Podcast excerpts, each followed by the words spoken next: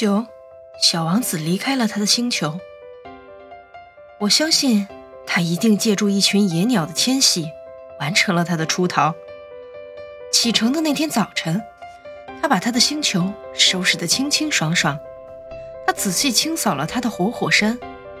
他拥有两座活火山，早上用它们来热早饭，十分方便。他还有一座火山，是死火山。不过，正如他说的那样，谁也弄不准。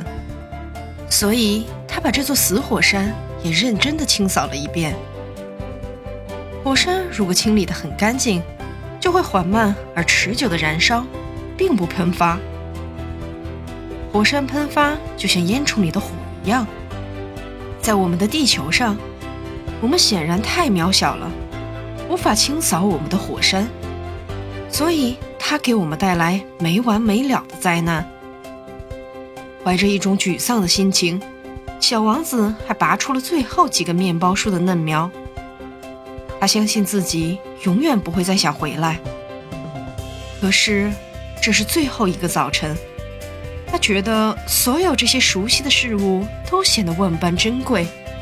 他最后一次给花浇了水，而且准备将它安置在玻璃罩下。这时，他觉得自己快要落泪了。再见，他对花说。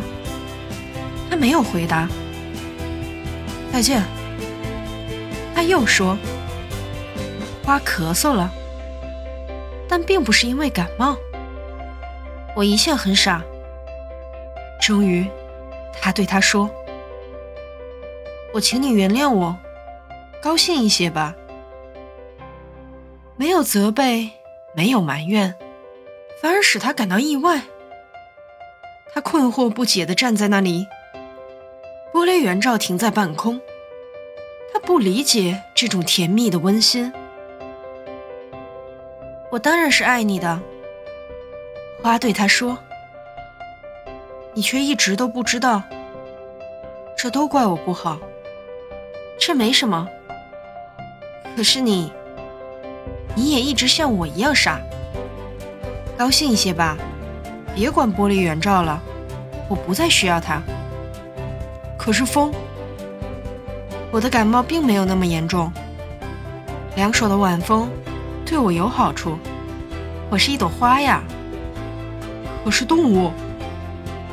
哎，如果我想和蝴蝶做朋友，就不得不忍受两三只毛毛虫的存在，它们好像。挺漂亮的呢，除了蝴蝶，还有毛毛虫，还有谁来拜访我呢？你将远在天边。至于大块头的动物，我根本不怕它们，我也有我的爪子呢。